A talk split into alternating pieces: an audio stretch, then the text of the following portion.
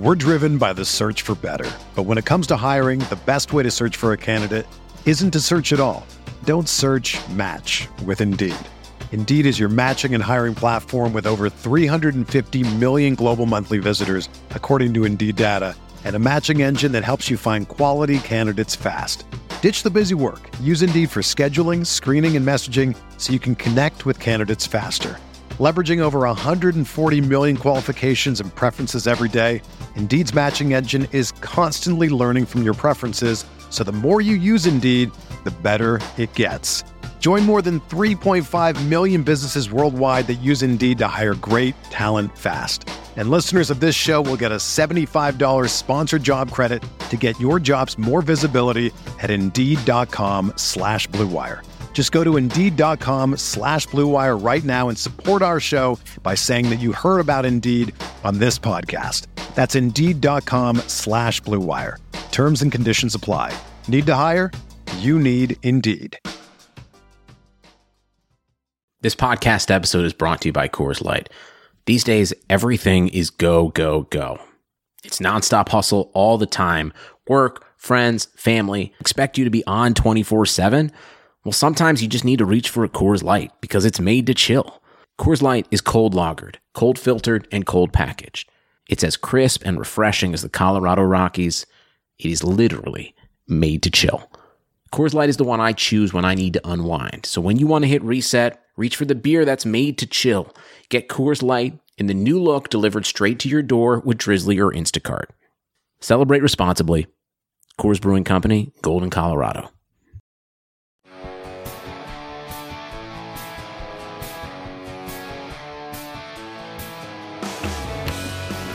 Welcome back, everyone. This is the Big Blue Banter podcast where we like to meet the perfect combination of all 22 game film analysis with analytics and sometimes the eye test. As always, I'm your co host, Dan Schneier, and I'm joined by my co host, Nick Turchin. Today's podcast is going to be a little different. For the first time in the Big Blue Banter podcast history, and we've been going for a little bit over a year now, we're going to have a guest on the show, and this is going to become something that we're going to work in during the 2019 season uh, both in season during the preseason. And today's show is going to be a little different than those because during the in season shows, we're going to have a guest on and then we're going to go into our own analysis. But today, it's just a full show with a guest we have on that I'm really, really, really excited to get on. It's somebody who caught my attention like 15 months ago, probably during the pre draft process of the 2018 NFL draft. And he's been a rising star in the industry, in the draft industry since. You probably know him from Twitter. Uh, if you don't, then you probably should follow him immediately. And that's Jordan Reid of the NFL Draft Network. Uh, Jordan, how are you doing today? And where can and let's start off things by telling the fans where they can find you because he is a must follow on Twitter. I'm great, guys. I just want to thank you guys for the opportunity, you know, to join you guys today. It's a it's a privilege to be here. But you can find me on Twitter at jreidnfl. That's at J R E I D NFL. You can also find my work on the draftnetwork.com, also climbingthepocket.com. I also host a podcast called The Draft Board as well, which you can find on any podcast platform. And let me tell you guys something. If you guys like the film breakdowns that Nick does on Twitter, and sometimes that I do from time to time, and obviously I'm a little bit of a novice compared to those get to compared to Nick and Jordan, you got to check out Jordan's Twitter because he's putting out excellent content and he's putting it out a lot. So he is one of my favorite follows on Twitter. I've learned a lot from interacting with him, from following his work, and then from now reading it on the Draft Network. And let me tell you guys, the Draft Network is an excellent draft website as well. And so they got a really big hit here with talent that they picked up uh, when they when they added on Jordan. But Jordan, before we dive into some questions today about the Giants roster, about the Giants 2019 NFL Draft, about a lot of the things that have gone on with this franchise, both now in the uh, in the future and also in the past, I wanted to kind of dive into your progression in this industry and how you came to be. So I want to start off by asking you if you could take me down your career path in football analysis. Where did it start and how did it get to where you are today?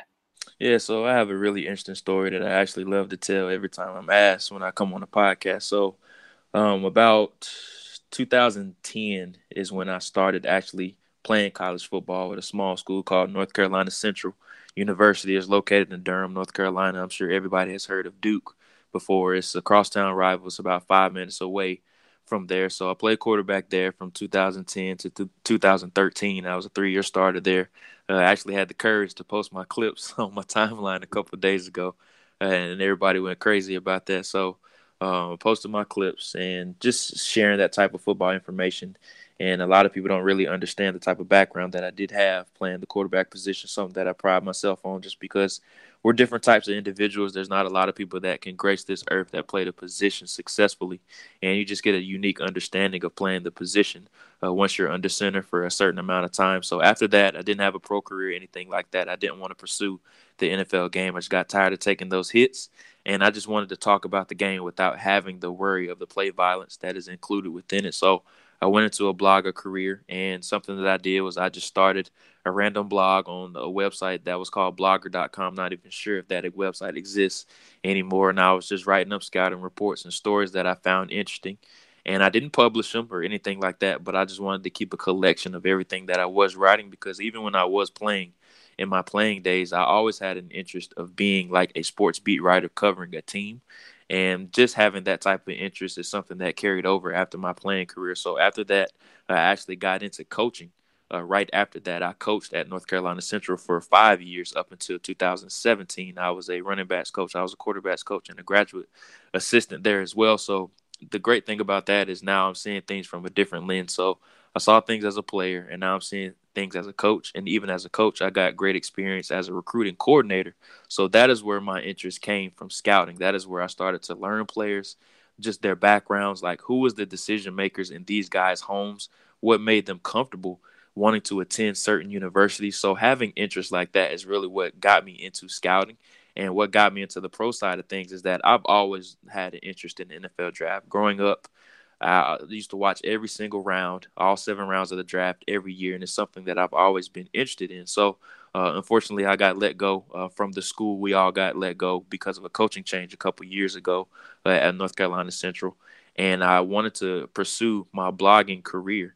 And this is where I started to publish scouting reports and get more or dive deeper into the scouting industry and who knows here I, I mean here I am today and I would have never guessed that you know my progression would be like this but I've learned so much uh, in my short time I've been a blogger now for going on 8 years so I've learned so much about the industry and my story definitely is unique yeah Jordan I mean listen I think what you said is it, you hit the nail on the head because you have that experience and that background playing the quarterback position. And listen, I saw your quarterback tape that you posted, and, and my evaluation is you had a nice compact release solid mobility, questionable arm talent outside the hashes, but yeah. overall promising profile. But but listen, having that background of playing the quarterback position, you, you hear it at the NFL level from guys who go into coaching, from guys who go into scouting, guys who go into analysis, guys who convert from quarterback to wide receiver like Edelman playing that position gives you a really strong advantage from the schematic side of football and just from understanding the game. But also, like you said, being on the coaching side helped you as well. And it's re- been really awesome to see your progression uh, in this community because I think you're one of the rising stars, a big talent in this industry. And I'm glad to see people recognizing because that's what we all want. We want the talented people analyzing football, being recognized, and, and, having the ability to move up. But can you tell me a little bit also about your process of evaluating film? Because on this Big Blue Banter podcast, one of the things we like to do, and really it's our main thing, is that we like to break down the all 22 when there's actual football games. During the off season is a little harder. Um, and we like to draw conclusions from what we see. So I've seen you cover a wide range of players and positions on your Twitter, but can you tell me kind of how you got into the process of evaluating film and, and just a little bit about what it what it entails? Yeah, that's a really good question. I'm actually running a series right now on the Draft Network breaking down exactly what to look for each position. And I think that's the first thing that you have to entail. What exactly are you looking for and what are you trying to get out of this? So, with positional factors, you have to factor in exactly who you're looking at. And let's just start at quarterback, just the intangibles. Who is this guy? Not only on the film, but who is he off the field? And that's something that I love to do on my annual draft guide. And that's something that I put or made an emphasis on is that I want to make sure people are understanding who Daniel Jones is on the field and off the field. I just don't want to paint a picture because you can flip on the TV, you can see Duke playing Clemson, and that you can form an opinion of who Daniel Jones is based off of that. But outside of the field, who exactly is he? And that's something what makes him tick. That's something that I love to do. Now, just staying on the film side of things, now you have to figure out exactly who he is from an arm strength standpoint, uh, lower body mechanics, arm strength, things like that and just how well is his mental processing. Those are some of the things that you like to see from a quarterback, and it's just certain characteristics that you want to outline with each position. And that's something that I like to write down as well because there's going to be certain things that you look for in different guys as well because you're not going to look at Daniel Jones the same way you're going to look at Kyler Murray just because they're different types of quarterbacks.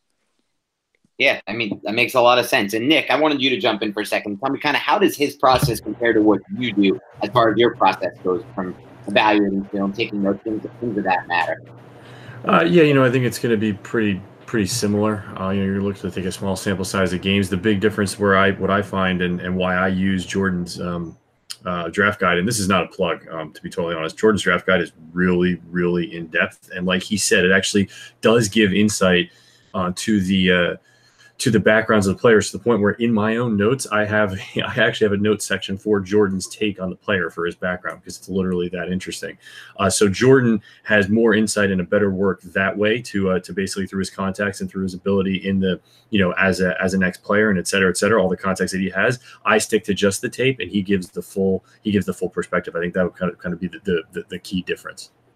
Yeah, I think that makes a lot of sense. And again, we're not plugging his draft guide because listen, we're not going to get any money at nothing like that. Don't worry. But it is an amazing, really tool for anyone who wants to learn more about these prospects. And you know, like both Nick and Jordan said, there's a lot more to the story of a prospect than just what you see on tape or just the analytics or just the advanced stats or just the raw stats, any of that. Because and and this is part of the reason why you see guys like Daniel Jones go up at number six, the Giants, when you know a lot of analysts had him ranked a lot lower. And this goes on and on. I mean, you t- you look at the stories of, of, what the Giants said about their interviews with guys like Justin Tuck when they drafted him, and, players from the past. Uh, there's a lot of examples like that, and and some of the common one of the commonalities is that they really liked their interview process with said prospects. So it's really cool to learn that stuff from Jordan and, and other people in the industry who are, who are diving a little deeper into that. But Jordan, I want to transition a little bit and, and talk a little bit about the Giants with you because what we wanted to accomplish in this podcast, me and Nick, is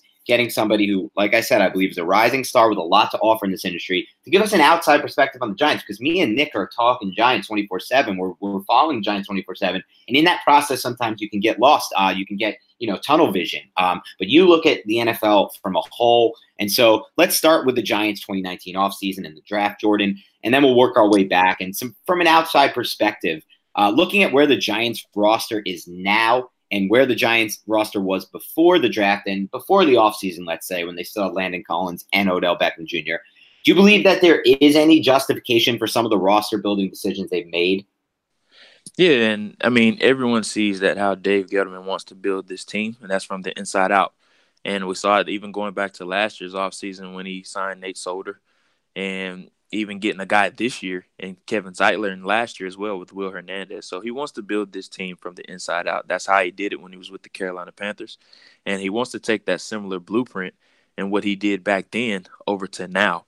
And another prime example of adding that this year is taking a guy like Dexter, Dexter Lawrence in the first round, who a lot of people debated if he was worthy of a first round selection or not. But just where his sentiments lie and his values lie, it is in the trenches. So him taking a guy like Dex- Dexter Lawrence in the first round, he had no problems with doing that. Even shipping off a guy like Snacks Harrison, who was a very similar player, he wanted to get a cheaper option and maybe a more athletic option at the position as well. So Dave Gettleman wants to build this team from the inside out, but also everyone knew that the Giants had to address the quarterback position in some way. The twilight days or the prime years of Eli Manning are far gone and a lot of people are saying that he's just not a very good player anymore. But Dave Gettleman just doesn't see it that way, or he's giving off that perception.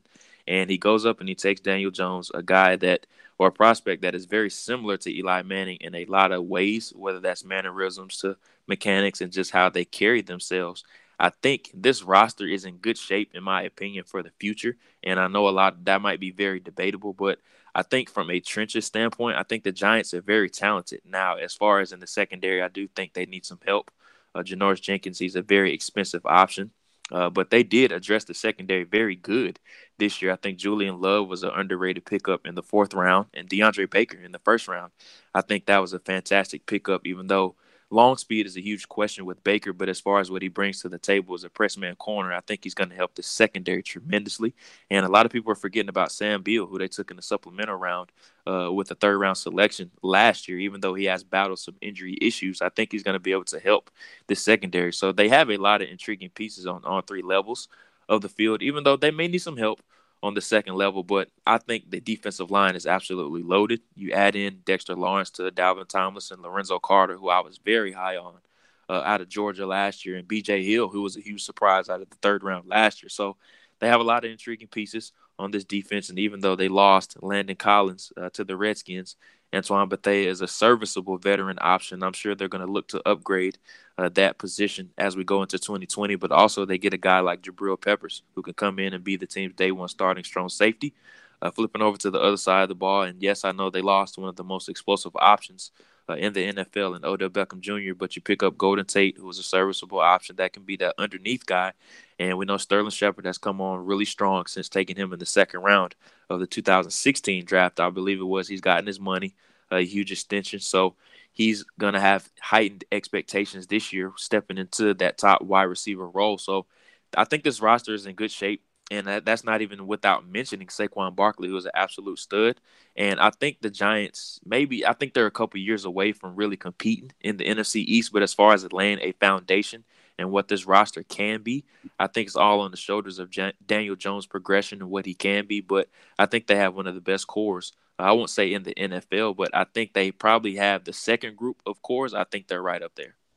Yeah, I mean, I love to hear it. That was great stuff right there from Jordan Reid. And listen, Jordan, I love to hear because sometimes I wonder when I think about this roster. I, I think I wonder if my bias plays into a role. Not my bias toward the Giants, but my bias towards a roster construction that starts and builds from the inside out, as you explained. And we've talked about this in the past on this podcast. I've harped on it on Twitter. I believe in the inside out roster building process, and obviously Dave Gettleman believes in it as well. But what's in, been interesting to see is kind of how he believes. Uh, once he now that he's established a lot of talent on this defensive line, it's been interesting to see his the difference in his roster construction on the second and third levels, with seemingly a lot more resources now recently being poured into that secondary um, kind of what I think to fit James Bettcher's defensive scheme. And we'll find out more about that later. But before we get into that, I want to dive a little bit deeper into some of the evaluations you just touched on there, Jordan. And I wanted to start with one that is probably the most important towards Giants fans because, like you said, if you do believe they have that second tier type core and they could get there in a matter of, you know, a couple years, two, three, one, two, three years, a lot of that is going to depend on the progression of the number six overall pick, Daniel Jones. So, as far as the 2019 NFL draft was concerned, and I think, again, we can learn a lot from Jordan at the quarterback position because, like he said, he played the position and he spends a lot of time evaluating it. How did you rank the quarterbacks in this class? And what was your overall evaluation of Jones? And then, as a follow up, Jordan, how does he? How do you feel he fits what Pat Shurmur wants to do schematically on the offensive side of the ball? So I had it Kyler Murray one, Dwayne Haskins two, Drew Lock three, and Daniel Jones was my fourth ranked quarterback. I believe I had a second round grade on him. And I know he was a highly, by far, the most debated quarterback of this group outside of Kyler Murray. And that's because of the reported interest in him and teams really all over the place as far as their, their draft board and how they stacked him in this quarterback group. But I think the first thing that people have to understand about Daniel Jones is just exactly who he is. I think he's a very underrated athlete.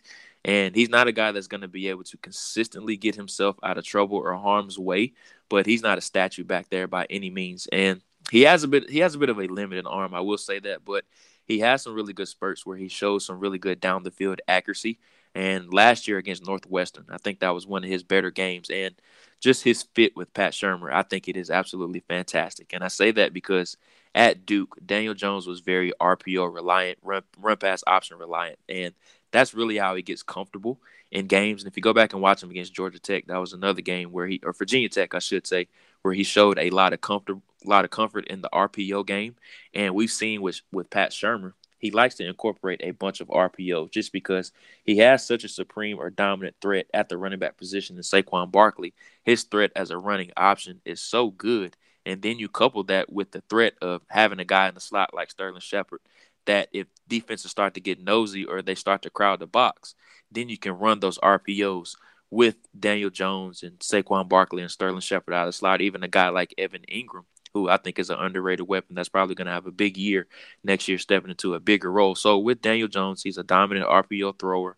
Uh, true concepts in the Duke offense really were minimal, and most of it, most of his explosive throws down the field really came on RPOs. And this just goes to show you that he probably would need to expand his horizons a bit just because defenses are much smarter in the NFL. They're going to be able to pick up on that RPO game, but his fit in Pat Shurmur's offense, I think, is really good because he's not a huge down the field thrower. He will pick and choose his spots of when he wants to go down the field. But as far as the short to intermediate areas, I think that's where he shows the most comfort, and that's where Pat Shurmur wants to attack.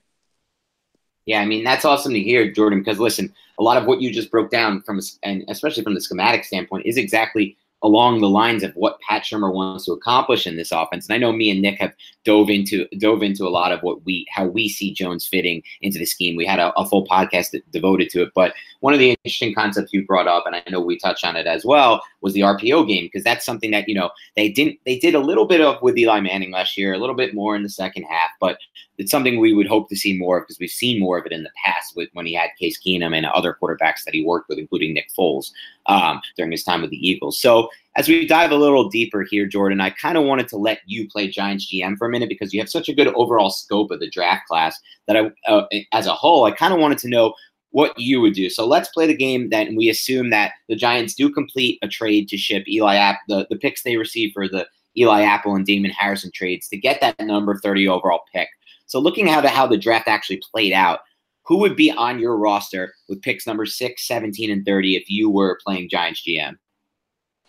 I honestly, I would have took Josh Allen with the sixth overall selection, and I know that was very debatable, just because this roster really needed a pass rusher, and I think he would have brought that to the table.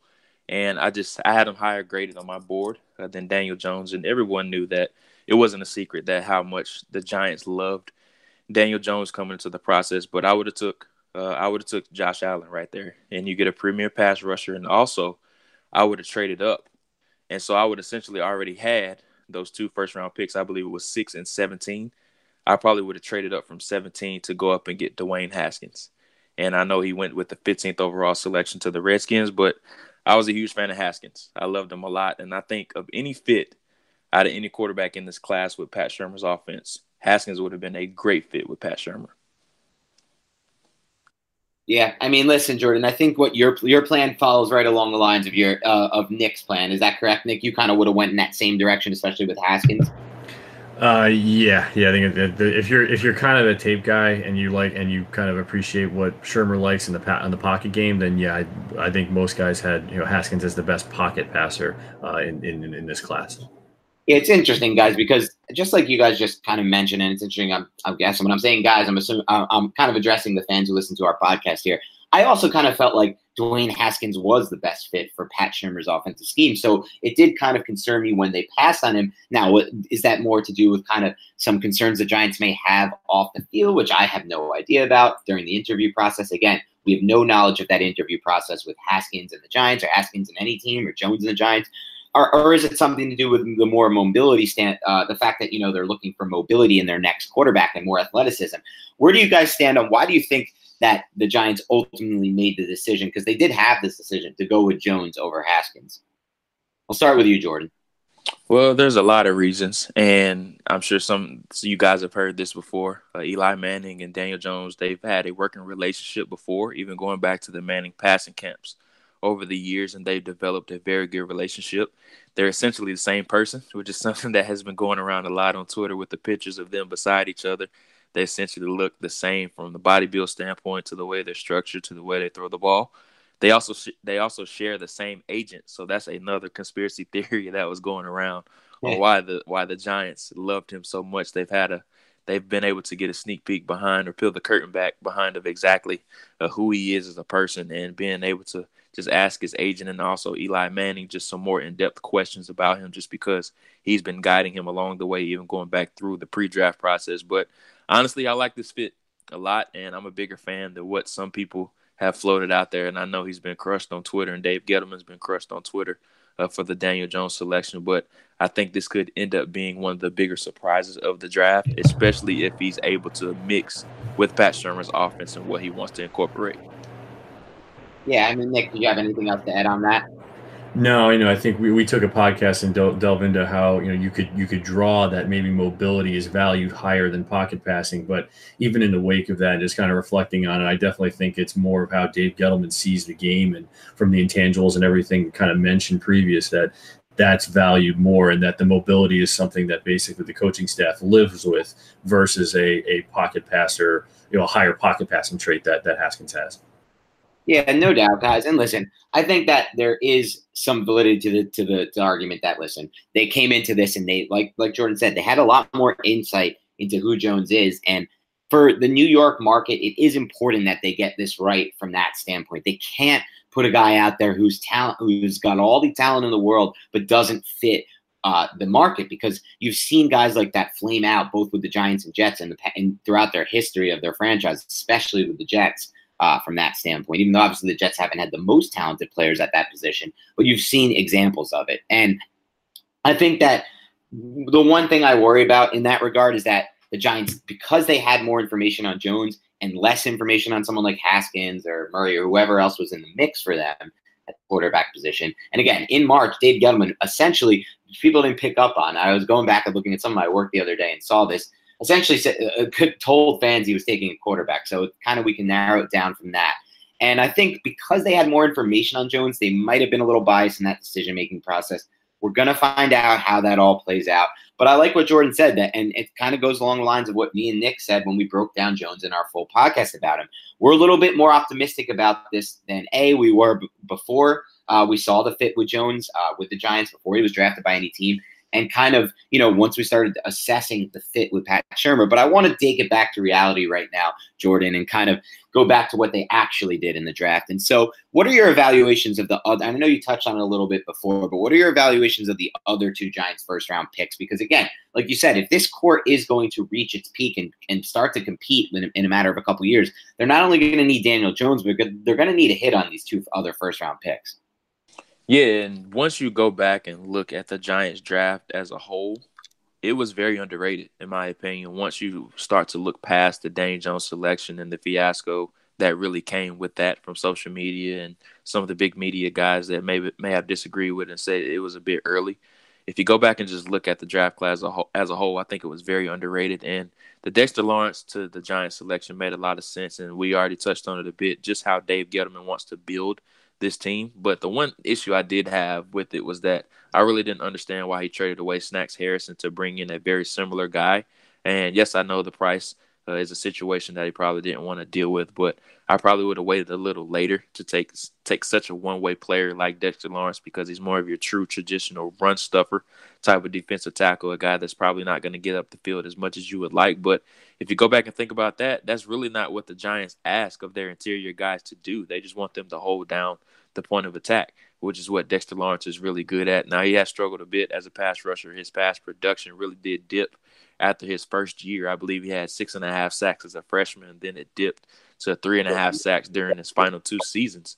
So his, his pass rush productivity wasn't where you would like to see it, but that's just not what he's going to be asked to do in this defense. So he's stepping into a role where really it fits his his his scheme or his skill set a lot, I should say, and where he's going to be able to hold at the point of attack alongside Dalvin Tomlinson, a very similar player uh, to what he did at Alabama as far as just two gapping and being able to hold down at the point of attack. Dexter Lawrence is capable of doing that. Now, the next selection I absolutely loved was DeAndre Baker, a corner that I was very high on. I had an early second round grade on him, so getting him at the 30 overall selection uh, was right where I had him, his wheelhouse. And the long speed questions were something that were raised a lot about him, but I thought he played a bit faster than what he ran at the combine. I believe he ran in the mid four fives at the combine. But if, as far as a guy that is competitive at the line of scrimmage, uh, exuberates that confidence that you love to see at the line of scrimmage, I think he's going to bring a certain type of swagger and confidence to the Giants secondary that they were hoping to get with Eli Apple. So he's a much more exuberant or extrovert type of corner that you love to see.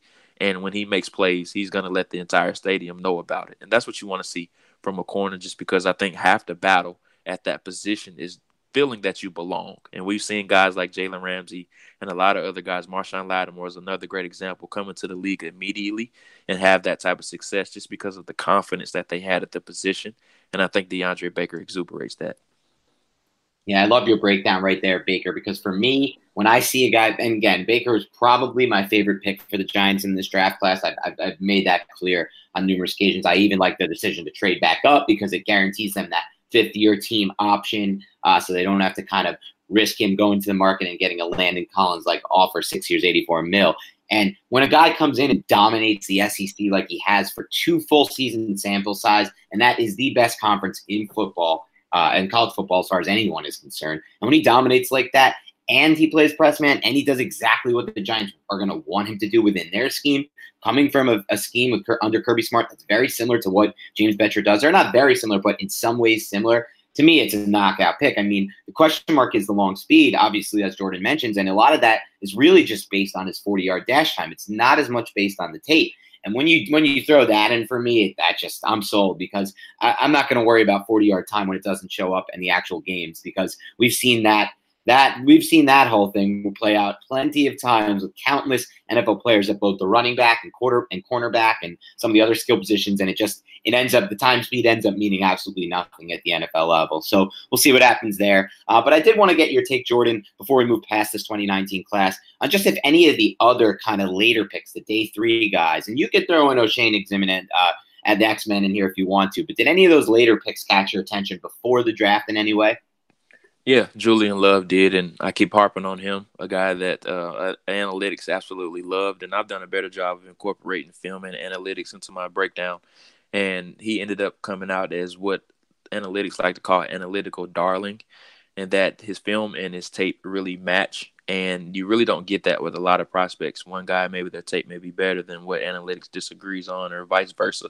And Julian Love was a guy that came out as an analytical darling in that his analytics matched up really well with the tape lovers' love for him. And getting him in the fourth round, I think that was an absolute steal. And I think he's probably going to be better served as a nickel corner. So he steps into a role where the Giants really do need help at just because uh, they don't really have a standout nickel corner right now. And I'm not even sure who their other outside corner is going to be uh, with DeAndre Baker. And um, uh, Janoris Jenkins slipped my mind. So he's going to step into that nickel corner role right away. Uh, and it wouldn't surprise me if he ends up being one of the more upper tier type of guys in the league, even though there is some questions about his long speed and his his click close awareness on the ball. I think that's probably his biggest struggles right now. But I think those are those are issues he can get figured out uh, as he becomes more of a seasoned pro. But I think him being in the slot is going to help him out a lot as far as those concerns about his long speed down the field. Just because guarding those guys in the slot, he's as much as his his long speed is not going to be put as much stressed upon as opposed to if he was playing outside like he did at Notre Dame. So he's going to be he's going to be positioned more in a three way go as far as receivers that can attack vertically left or right, as opposed to guys that really want to attack more vertically down the sideline on the outside. So I think nickel corner does him much more of a service. Yeah, no doubt, Jordan. And it's interesting because Grant Haley, obviously the undrafted rookie free agent they signed out of Penn State, who ended up playing kind of the second half of the season as that nickel guy, finished OTAs as the first team uh, nickel. And, you know, Love didn't really crack too many, crack that first team with too many reps during OTAs, spring OTAs for the Giants. But I wouldn't uh, put that much into that, that much weight into that. Training camp is really where these jobs are going to be won. And I'm with Jordan. I think Love is going to win that job right away for week one. Um, and that's no knock on Haley. I think that's more of a, you know, more of a uh, praise for what I think Love can become, both within this defense and in the NFL. But we'll move a little bit backwards real quick, Jordan. I did just want to get your take on the 2018 NFL draft class for the Giants as well, because they did find some really immediate success there. Obviously, Barkley was rookie of the year. Hernandez, an immediate six game starter. Hill, uh, uh, basically an immediate starter, started th- that way, especially after they traded Damon Harrison, became full time player. And obviously, Grant Haley was, was, was their sub package starter, and they played a ton of sub package, like we talked about in the past. I mean, the Giants were in the sub package defense 84% of the snaps last year. So, and, and, and again, there's also speculation and, and some people are looking to Lorenzo Carter as that he could be headed towards a, a, breakout season. I just read that he put on 10 to 12 pounds of muscle this offseason, which I think could only help him for his body type. Um, do you have any interesting hot takes you want to drop about this 2018 class or just any overall valuations moving into the 2019 season? Uh, I don't necessarily have any hot takes, but I think Lorenzo Carter can be a 10 plus sack type of guy, and I wrote that up in his report. And it, it showed up in his film at Georgia. It was just a matter of him the light bulb finally turning on for him and him learning how to use all of his tools. And what you saw last year is that he slowly started to figure out playing that Sam linebacker position. When he did rush the passer, you saw him using his hands a bit more, becoming more violent as far as stabbing offensive tackles in the chest and using those long arm moves just because of the the traits and the measurables that he had. And essentially at Georgia, he played like a guy with his arms cut off. he just did not use his arms at all. And that's the first thing that sticks out about him is just how long he is. but he just didn't use his hands and his arm length to his advantage. And as the year went along, he started to figure things out, and I think he's going to be a really good player for the Giants. And it wouldn't surprise me if he ends up being a 10 plus sack guy.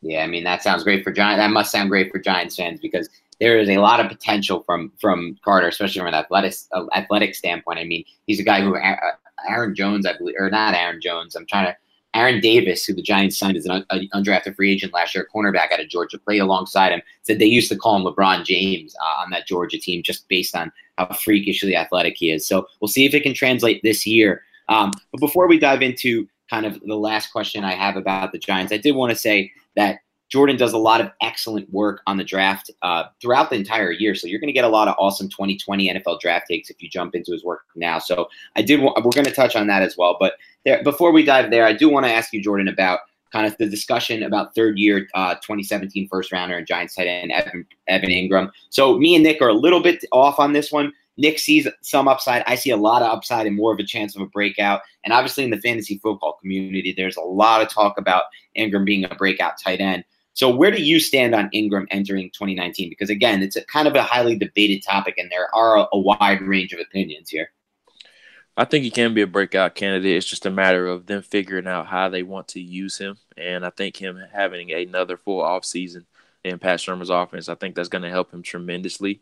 And they need to figure out if they want him to be a, com- a combination of a the guy that they try to use as a blocking guy and a receiving threat, or essentially just as an extra wide receiver. And I'm hoping right. the latter instead of the former because he is not a blocking tight end at all. And everyone knew that when he was coming out of Ole Miss a couple years ago, and he is is essentially an extra wide receiver. And with Odell Beckham Jr. gone now, there's a lot of touches to be had, and I think he definitely could help from that. And everyone knows how explosive he is, a guy that attacks the football out the air, can a fantastic route runner in my opinion, can separate and detach from defenders whenever he wants to. It's just a matter of that light finally clicking for him and him being used strictly as a receiving threat.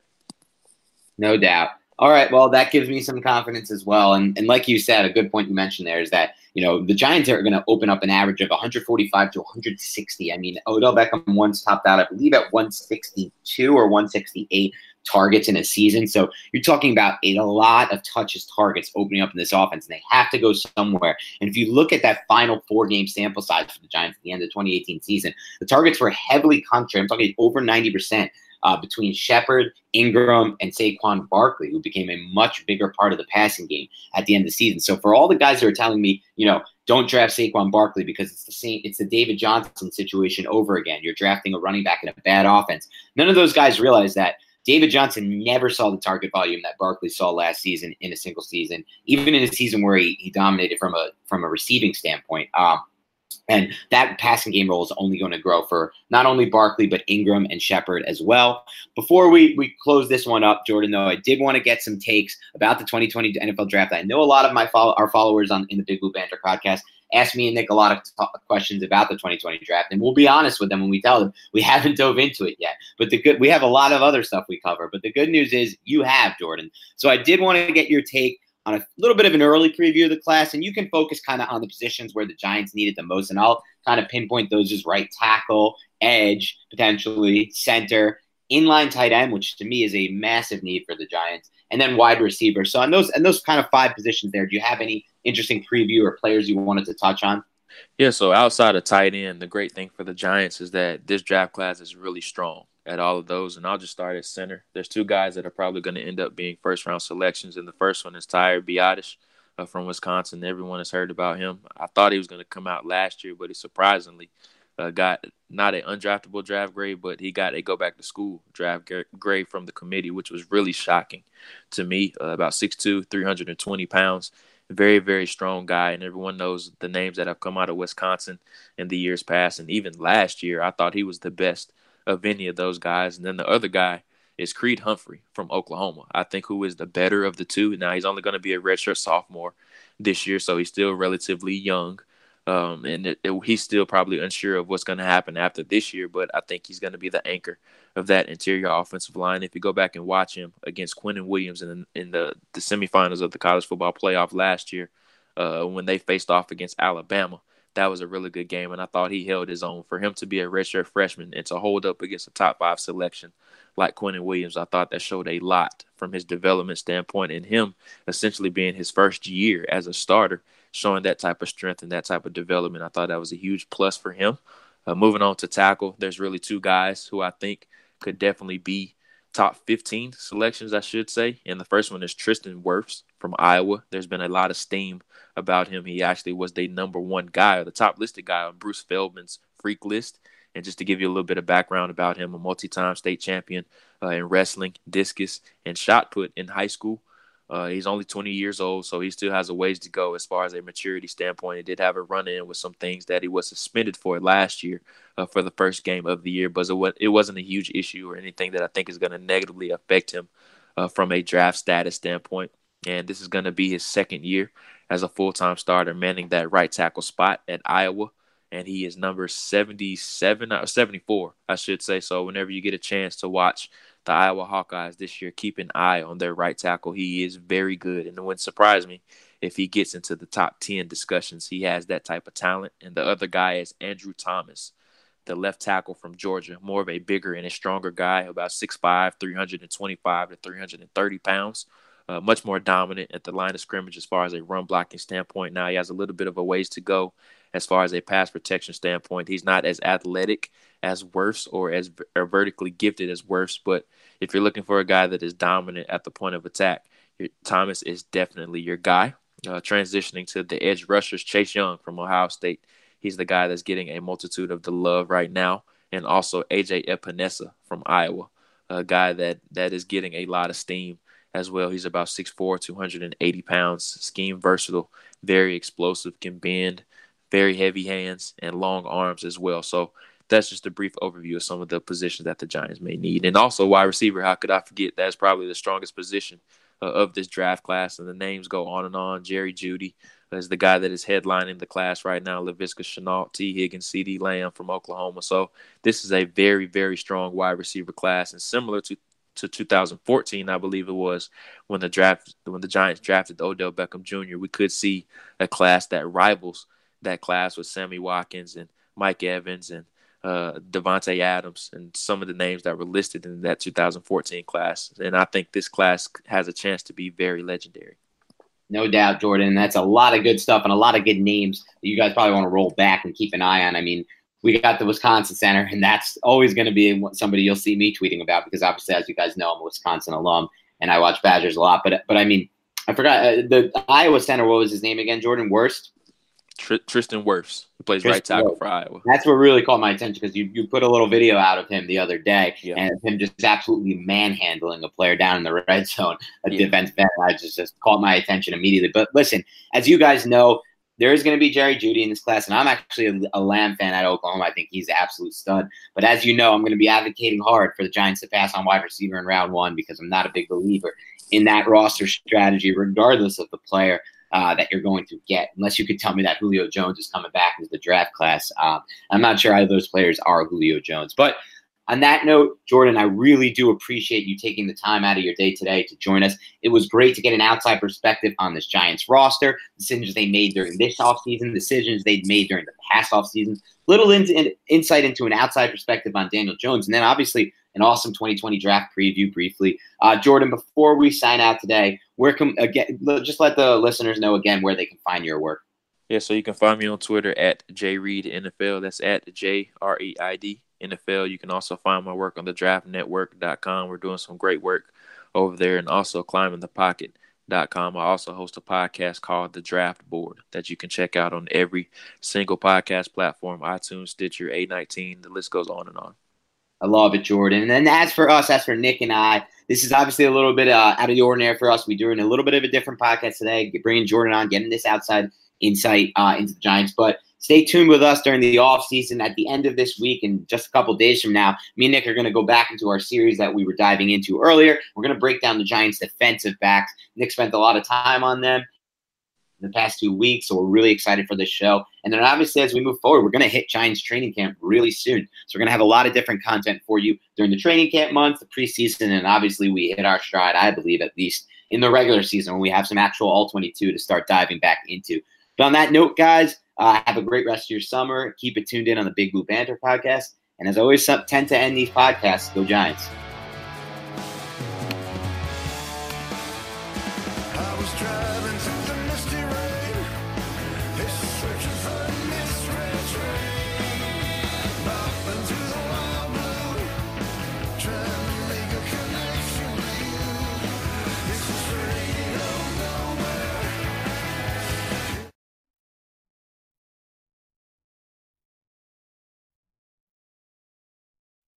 This is the story of the one.